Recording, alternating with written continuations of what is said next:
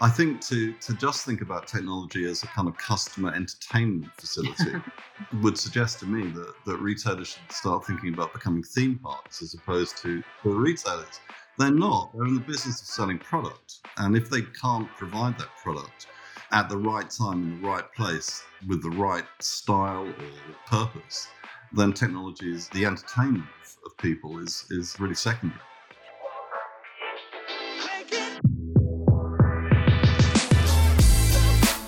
You're listening to Retail Remix, your inside access to candid conversations with the people shaping retail's future. Here's your host, Alicia Esposito. In this new world of brick and mortar, it seems like reinvention is the name of the game. It seems like every day we're seeing another case of a new store concept, a reimagined brand, or a retailer trying to adapt its store experience to accommodate new services, fulfillment operations, and so much more. That's why we've seen modular store design really come to the forefront as a way for retailers to test new concepts, switch them out, and really find not just what works for the brand, but what is optimal for the customer.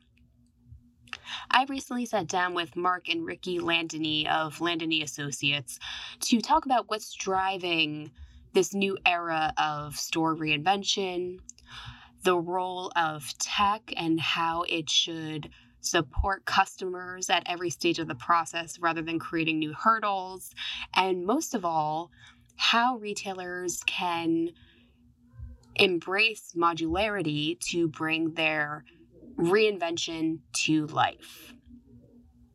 So, if you're looking to adapt and evolve your store experience and are attempting to be a bit more agile, this conversation is for you. Thank you so much for being on the show. It's great to have you. Well, thank a, you for having us. It's our pleasure. So, uh, for those listening now who don't know Landini Associates and the work you do. Why don't we start there? Why don't you share a little bit about your firm and the work that you do? So, we've been established in Australia now for 28 years. We came from London, and uh, during that time, we I was creative director of Conran Design Group, and uh, previous to that, uh, Fitch and Company, which uh, at that time was the first publicly listed global design company. We um, are a small 25 strong multidisciplinary design company. Primarily, we work in retail, although we also do a lot of work in hospitality. And we tend to work all over the world. Most of our work is outside of Australia, which makes, in some places, Sydney a dumb place to live. Prior to the pandemic, we were spending most of our times in air, airports. As I said, I think about 80% of our clients are, are global. Excellent. On your site, what, what really caught my attention was that with your work, you're reinventing normal. I'm curious, can you define what that means or entails exactly? Because obviously everyone's talking about reinvention and new normal. So I, I found it fascinating that that was kind of embedded into your messaging and your approach. Yes, well, I mean, we have been doing what we call reinventing normal well before the pandemic. And I think, you know, how we would define it is just looking at how a retailer operates in a totally new way. And that's not reinventing for the sake of reinventing. I mean, if it ain't broke, don't fix it. But it's sometimes that retailers just do things because that's what everybody else is doing or that's what they've always done. And this is just a fresh way of looking at things to give them a better outcome. Yeah, I mean, as Ricky says, oftentimes people look sideways or backwards before they look forward. And really, reinventing normal is just a way of re examining whether the starting point was the correct starting point. And if it was, then you evolve from there. But um, sometimes the starting point is formed by a number of mistakes along the way in ways that could be done better. But I mean, that changes also almost by day, day to day. For example, Amazon was only formed 10,000 days ago. It's a sort of nanosecond, really. And so it's had an amazing impact on, on us all as a global race of citizens. And you need to take that into account these days. And a lot of retailers haven't. Uh, they've been lazy. They've uh, thought that it would go away. They've uh, been distracted by operational matters and so on and so forth. There's many, many reasons, but normal changes almost, you know, as I say, weekly. And so you really need to kind of address what the normal is and then work out from there, as opposed to necessarily saying, well, you know, we've always done it this way. Yeah, I think that's a really great point, and it definitely aligns with some of the challenges that we've seen emerge within a lot of retail organizations. And I mean, e- even prior to the pandemic, the notion of reinvention was very appealing. It was something that alluded to differentiation, guiding, or leading in an industry. But now I feel like people are looking at this notion of reinvention a little bit differently. Some are looking at it as table stakes. I think, Mark, to your point, a lot of folks really had that mindset of this is the way we always have done things. So why change? I think people are feeling a bit more pressure or a bit more urgency to rethink that. But I'm curious what, what you're seeing in your conversations, in your work with clients right now. Where where are you seeing the most focus or attention being placed among your retail clients? Well, I think, you know, a lot of them are trying to survive, as you well know. I mean, the pandemic has been uh, enormously impactful to everyone in, and the way that we live. And I think even in this short period of time that we've been uh, living through it, it's fundamentally changed people's value systems and the way that they live, and indeed where they live and, and where they can live. So a lot of retailers have spent uh, the last year um, sort of assessing that, but mainly from an operational point of view, most of them because they've had to change the way that they function because of the pandemic. That said, a number of them are also looking and have been looking pre pandemic at what the future might hold within the context of technology and so on and so forth. And I think that's uh, an interesting area, which perhaps we'll see the results of that thinking, you know, towards the end of this year and earlier next year. Certainly, many of our projects that we started pre pandemic, you would have thought when you see them had been influenced by the pandemic. In fact, they were influenced by forward thinking and intelligent retailers that predicted that things would have to change and therefore started looking at how that might pan out. So, you know, there's been a combination in summary of panic and uh, restructuring. Most retailers are very heavily operationally driven, which a lot of people don't take into account. Certainly, a lot of designers don't take it into account. And it's quite difficult to slow that machine down and, and restart it. So, one of the most important things that many of our retailers have been looking at, our clients, has been the restructuring of their internal organizations to allow for change. Change doesn't just happen. A good idea doesn't get implemented if there isn't an organization behind it to implement it. So, the sort of organizational structure of retailers is something that's probably been happening behind the scene more than we see and certainly the aspirational use of technology and the, the appropriate use of technology has been explored by a number of retailers, some I think rather foolishly, others um, more intelligently. And I think Amazon's a really good example of that with their Just Walk Out experimentation, which has been probably going on for about 10 years.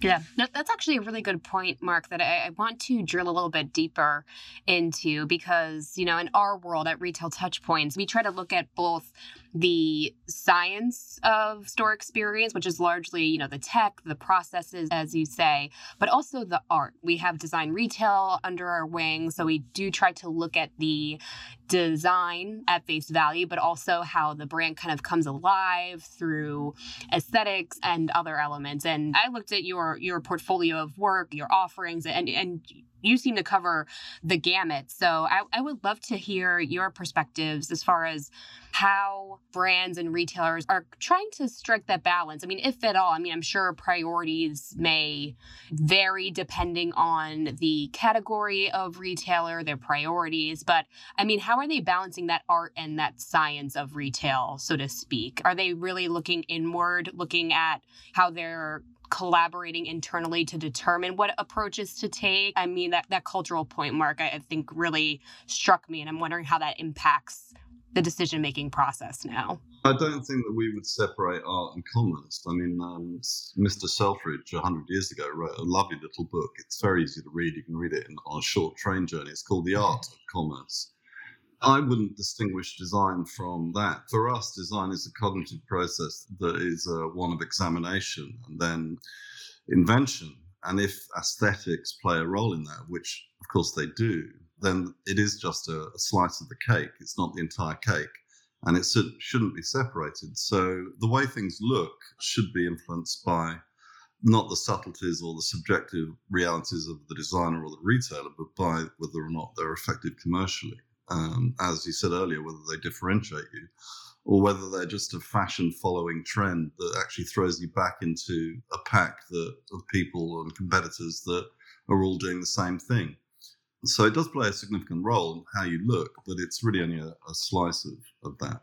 And we've always said, even for many years, that the technology should be sort of behind the scenes and you shouldn't have technology just for the sake of technology. It's got to have a purpose. It's got to provide a solution for the retailer and, but more importantly, for the customer. Well, I think that's a very good point. Um, a lot of people are. I mean, I think that a classic example of that is self scan in supermarkets. The thing that people hate most about supermarkets is queuing up for the checkouts. And so, what retailers are, a number of retailers are looking at now is actually transferring that labor intensive process back onto the customer by allowing them to scan the products themselves with their phones. Now, you get very frustrated by that. if that's all they're doing, then really it's quite a kind of mean way of treating your customers because essentially you're saying is do our job yourselves. I think what Amazon Go are doing uh, with their Just Walk Out technology is actually, as Ricky says, using technology to aid the customer and give them something, which is the ability to use both hands mm. while shopping uh, and not have to pack and unpack and pack and unpack and pack and unpack or scan and pack and scan and pack with only one hand free.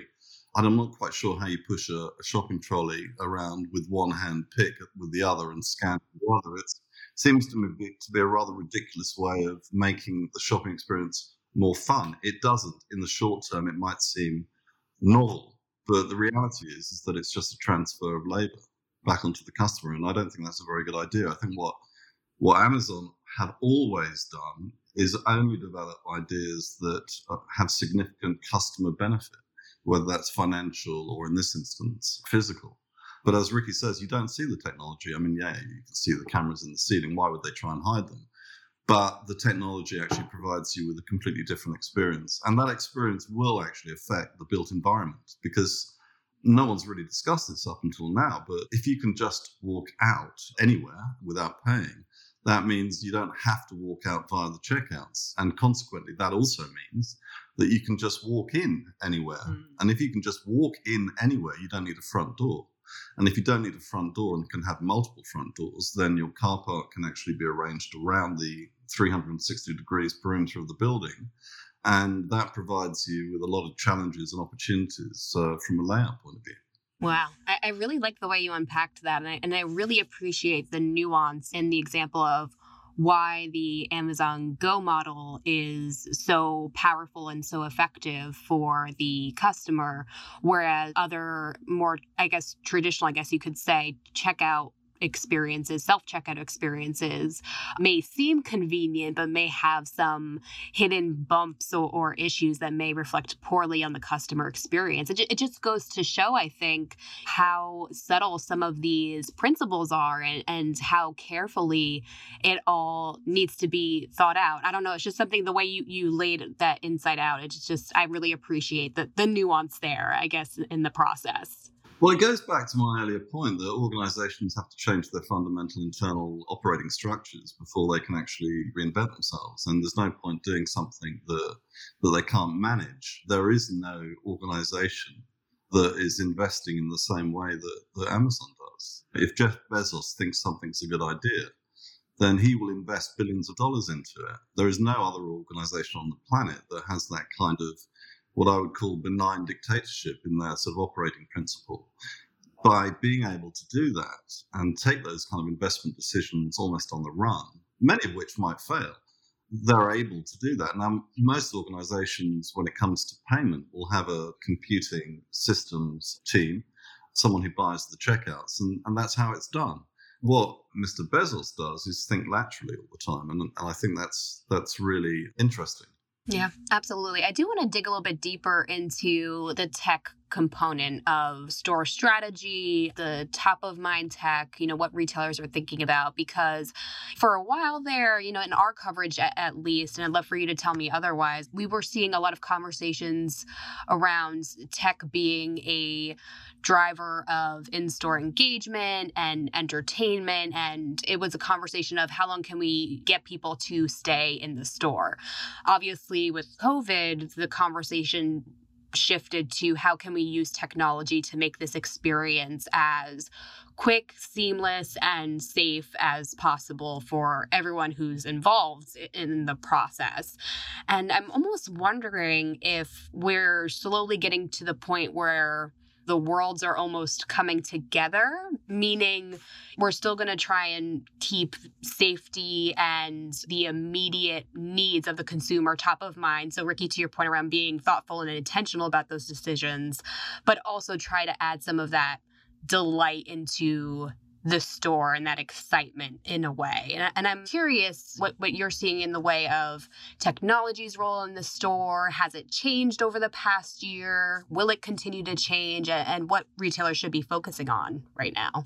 I don't think you can actually separate, unless you're quite naive, the use of technology in the supply chain to the customer experience.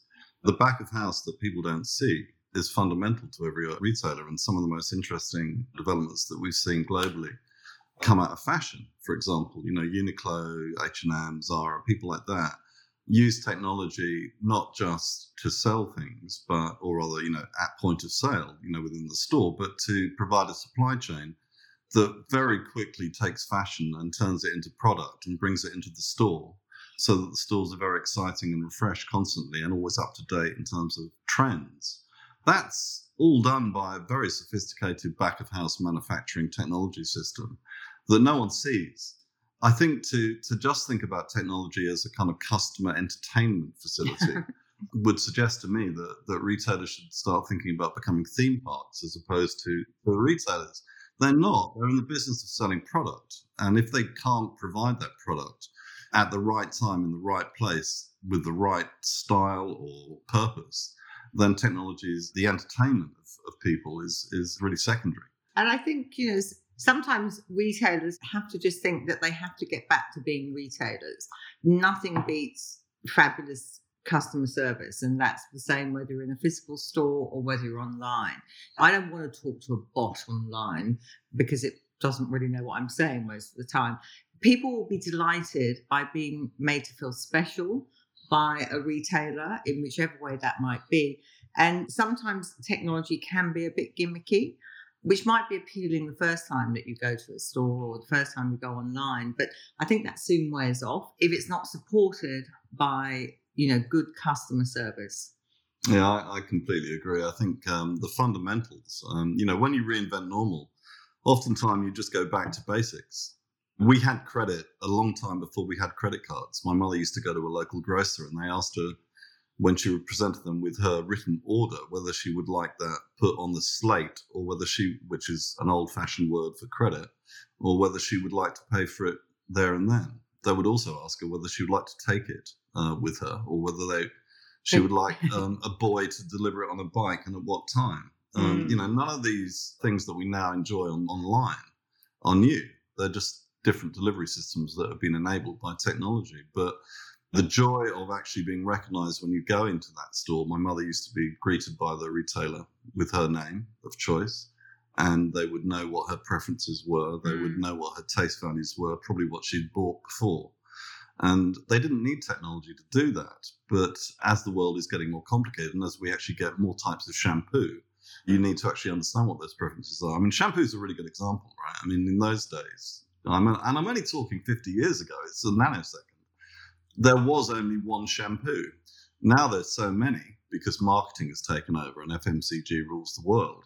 We all believe that we have to have one which is completely and utterly personalized to our needs. And so therefore it gets more complicated because product gets more complicated. But some of the more intelligent retailers in the world are actually understanding that. And I think Aldi is a really good example of that, where they only have one can of baked beans. Well, actually, two, they have an organic version as well. So your choices as a customer are helped by, if you like, the curation that the retailer has done for you uh, before you even step into the store. And through that curation and through that simplification of choice, they also bring to the market and bring to bear incredibly low prices because they're buying in in bulk, which far exceeds the bulk that you can buy when you're buying 100 different cans of baked beans. And I think also, you know, one thing the pandemic has influenced greatly is the idea of local. And because we've all been spending a lot more time in our own suburbs, at home, and whatever during lockdown, people are using local a lot more. And those local stores don't really have don't often have a lot of technology or, or things behind them, but people want to uh, want to feel connected. They really want to feel connected to things because you know we have been through this sort of period of isolation often. So I think that larger retailers, when they're thinking about their technology, they do have to take that into consideration and make it more personal. And now a word from our sponsor. Decades, and for the world's largest airlines, banks, semiconductor manufacturers, and telecommunication companies, TIBCO has unlocked the power of real time data for faster, smarter decisions and competitive advantage. The TIBCO Connected Intelligence Platform seamlessly connects any application or data source, intelligently unifies data for greater access, trust, and control, and confidently predicts outcomes in real time and at scale. Innovation and superior capabilities are made possible by TIBCO. I do want to get a little bit deeper into some of the trends that we're seeing, get your takes on them, and you know what the opportunities possibly are for some of our listeners right now. Because I know over the past few months we've been covering a lot of emerging or evolving trends in the store experience world obviously appointment based shopping has been around for a long time in, retail but we saw the narrative change to you know revolve around social distancing guidelines and safety measures that retailers were putting in place using it as a vehicle to kind of keep business going, but also support that one-to-one personal connection that that we were just talking about. But we're also seeing some other, you know, in-store activations or in-store experiences kind of emerge. Like even brands are doing like content studios now. Like these are elements of the store that allow people to engage with the brand, create content on social media, and kind of turn the store into a destination of sorts. Would love your take just because you both ha- are being so upfront and, and honest around like how you perceive the role of technology and, and how retailers should be thinking about their store strategy. One like what are your thoughts on these two or any other trends that you're hearing a lot about now? And i guess the second part of that question is with all of these trends i mean how do retailers I guess, sift through, I don't want to say noise, but sift through all of the hot trends and headlines and, and really determine what makes the most sense for their business? Well, I think, you know, when it comes to content studios, you'd really have to ask someone under 30 uh, who, gives, who gives a damn because, you know, I don't. Um, and, and therefore, I'm not the target for those kind of things. I think what people have to realize is that most retailers run on very small margins time and motion becomes an incredibly important part of the operating of their businesses. And that anything that cost has a labor cost attached to it that doesn't significantly drive sales has to be seen as a marketing exercise as opposed to a retailing one. So, therefore, if you're talking about bricks and mortar, giving up space to a, a, live studio which can send Instagrams around the world has to be considered to be a, a relevant and valuable marketing tool as opposed to a, an operational retail one. And, and I'm not to say that it doesn't actually have value because I think it does. But there is a lot of talk about pop ups and activities that aren't really related to the day to day retailing, but are more to do with, with the external marketing of the brand. And if the space allows, then by all means do it. But they are very labor intensive and they can actually impact and affect your bottom line.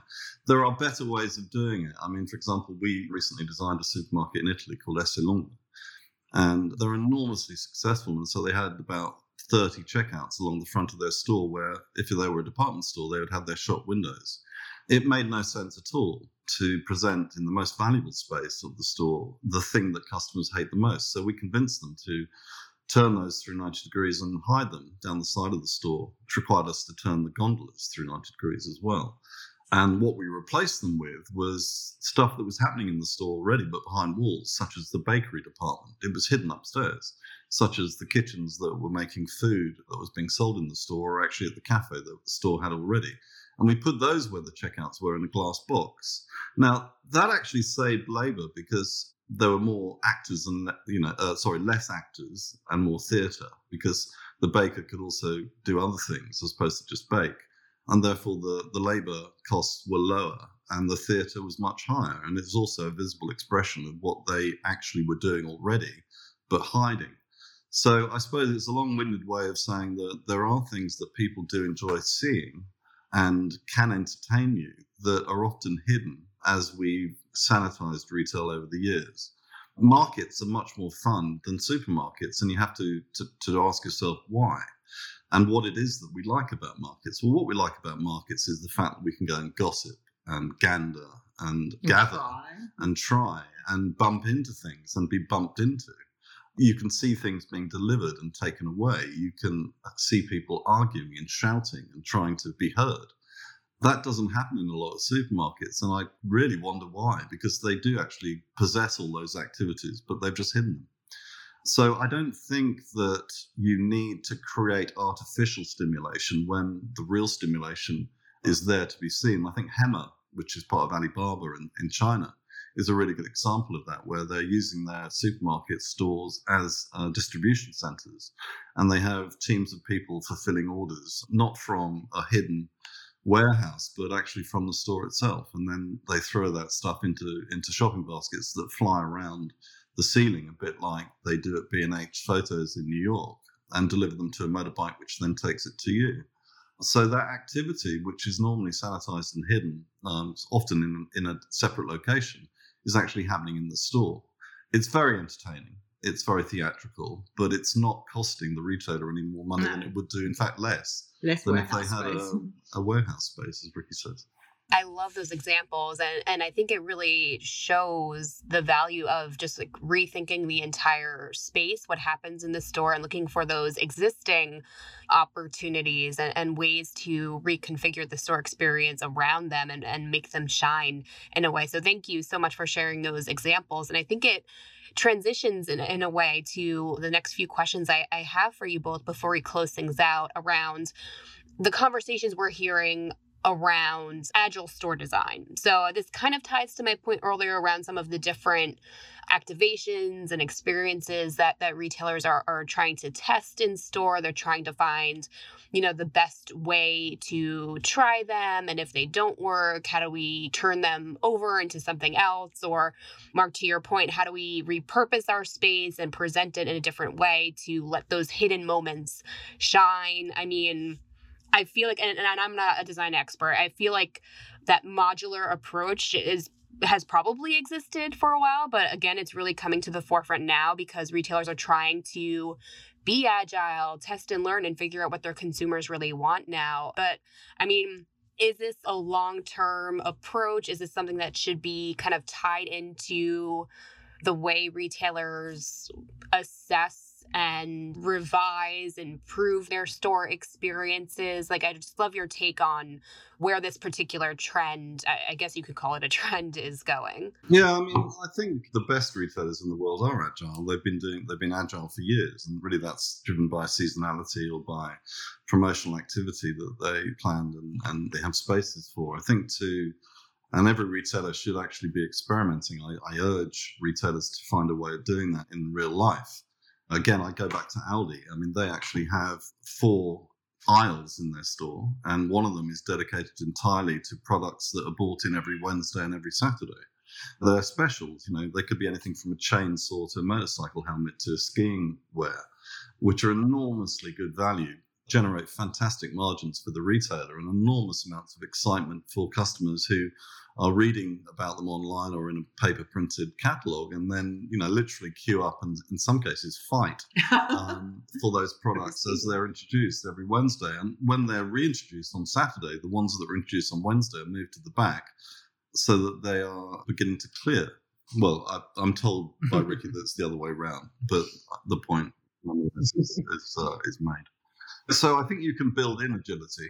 I don't think agility should trip up your day-to-day operations. So by all means, build it in as an experimental thing. By all means, plan it as a marketing exercise and promotional exercise.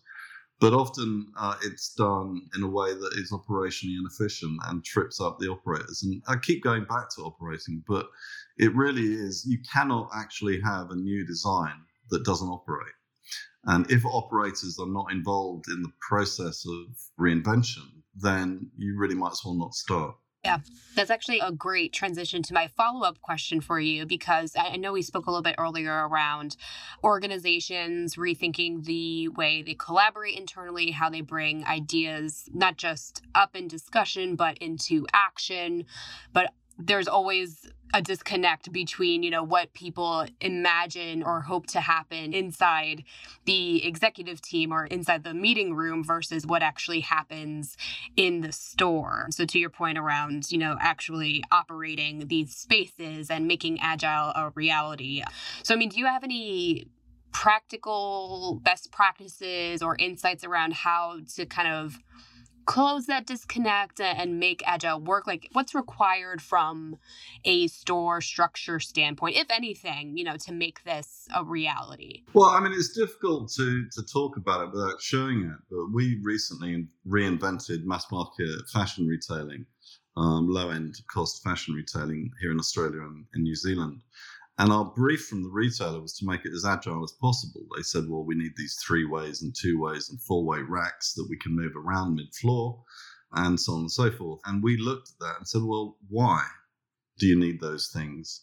Because well, we need flexibility. But the trouble with flexibility is that it's often badly lit because no one is allowed now by law to you know climb up on a step ladder and change the angle of lighting, nor are they actually well qualified to make those decisions. Mm. So the more agile you make something, the, the more confusing you can make it. And unless you put in lighting technicians and plan maps of how things should be merchandised, then building in too much agility actually provides the opposite, which is actually badly lit, poorly merchandised, oh, badly messy. collected mess. Um, so what we did with, with Glassons was we actually just built almost supermarket walls um, throughout the store. Every new collection is launched in the front, facing outwards. So and they're it, like static wardrobes. They're, they're, static wardrobes, and the great thing about a static wardrobe is you can actually control the lighting onto it. So everything that's put in there by the merchants is brilliantly lit. Everything starts at the front of the store and moves towards the back. That's a, a principle, but previously it was done on on merchandising systems that could be moved. We decided not to be able to move them. The net result of that is that their sales per square meter are now 400% higher in every Westfield centre that they're in. 400% higher per square meter their sales are than their nearest international competitor. It's a significant and fundamental reinvention of normal that's delivered as both aesthetic and commercial results. Because if you buy a t-shirt for five dollars, you want it to look good. So don't light it badly, light it well, and celebrate the fact. And that's you know I think H and M again, Zara, Uniqlo are retailers that understand that. And so our reinvention of how to display things has provided uh, central control of how things are merchandised on the floor. It allows them to to introduce new new things every week, every day, even. But they're all centrally controlled and perfectly lit when they get there. Yes, and it, yes, it's easy for the sales assistants to, to merchandise it. They don't have to have you know people coming all the time to check up on it. It's much easier to operate. Better for insurance companies because they don't have to pay out for people falling off step ladders as well. This is fabulous. And I guess my final closing question around this is Are the KPIs that are tracked or, or the measures for success, do they vary depending on what the core objectives are for, you know, a certain layout or say it's a content studio? Like, is there a process to like marrying KPIs to your objectives to like measure or gauge the success of taking this agile approach or are there agile metrics, so to speak, that that retailers need to be tracking to determine if this approach makes sense for them? Well, I mean, every retailer has to have a KPI system in you know in place so that they can measure their business. I mean, it's not for us to tell them how to do that. We can influence that process by using examples like we just said, but you'd be surprised how many retailers don't. It's very important, I believe, to have a what we call a benign dictatorship, as opposed to too many teams running off doing different things the benign dictatorship is a sort of centralized methodology for doing things that everyone can work towards. And the simpler things are, the better people in differential teams can understand what the core objectives are. Without that sort of centralized um, dictatorship, then it's very difficult to, to do that. And I think, you know, department stores are a really good example of that, where buyers have actually taken over and become lazy by filling department stores since the 70s you know, only happened with brands. You know, it's much easier to buy a few brands and chuck them in a space and say, well, you get on with it. The joy of a department store historically was that there were merchants who used to travel around the world and find stuff that we couldn't get locally and delight us with that stuff. And that comes back to curation and sort of intelligent retailing and making excitement through the product because people don't buy experiences unless it's a high end brand. And a lot of people are forgetting that it's that it's the product that people go to the stores to buy. And really, it's just a question of deciding whether, whether that product is appropriate or not. And going back to Ricky's point about localization, I think there's a lot of opportunities for department stores to to almost become nationalistic. I, you know, whilst I'm not a fan of that, you know, politically, I think from a manufacturing point of view and from a, a local point of view, to actually rediscover products that, that are made in your country or in, in your town and to tell the stories around those is a delightful process that a lot of people have forgotten. And I think department stores could learn from that absolutely fundamentally and become curators again, as opposed to really just shopping centers. I love that.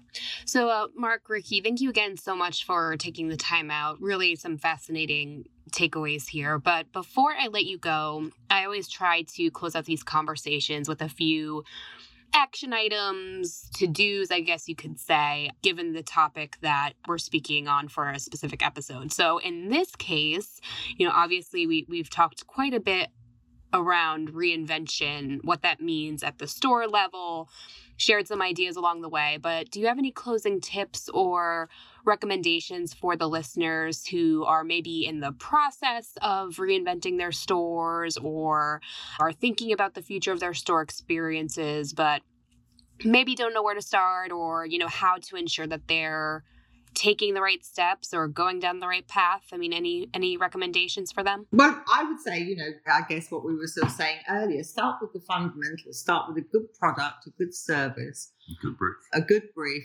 If it's a if it's a bricks and um, mortar, you know, store, a nice environment, and that will give people a good experience yes, use technology, but use it use it wisely. Use it in a way that's going to enhance either the operations or the customer experience. I mean, my, my answer to that question, building on Ricky's point, is to actually make sure that your briefs are understandable.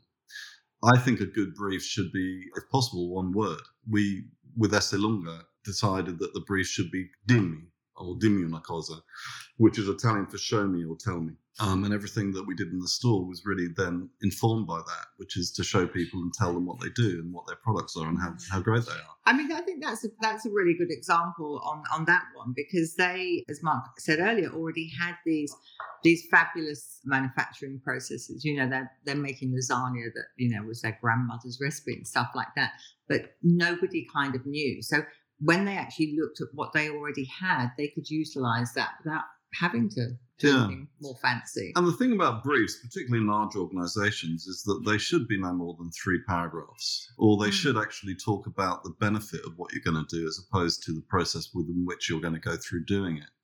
And if they're not, if they're too complicated or they're too long or they're too wordy, if they're a document more than one page, then no one's going to read it and therefore no one's going to understand it and therefore no one's going to be able to implement it within a large complex organization. So keep it simple, stupid, really, is, mm. is my advice. Love it. What a way to close it out. Mark, Ricky, thank you again so much for taking the time out. It was lovely meeting you and, uh, of course, talking shop with you. Thank you so much. Thank you. Lovely to meet you too, Alicia. And uh, to all of you, if you have any follow up questions for Mark and Ricky, we'd love to hear from you. Drop us a line on Twitter at RTouchpoints or at retail touchpoints on LinkedIn. We would love to have an ongoing discussion with you all about the future of the store. Of course, if you like today's episode, have some feedback for us, drop us a comment through your preferred podcast player. And if you haven't already, subscribe. You'll get the scoop on new episodes when they're available every every week. Thanks, everyone. We'll see you next time. Take care. Thanks for listening to this episode of Retail Remix. Be sure to subscribe so you never miss an episode. You can find us on your favorite podcast player. Until next time, keep mixing it up.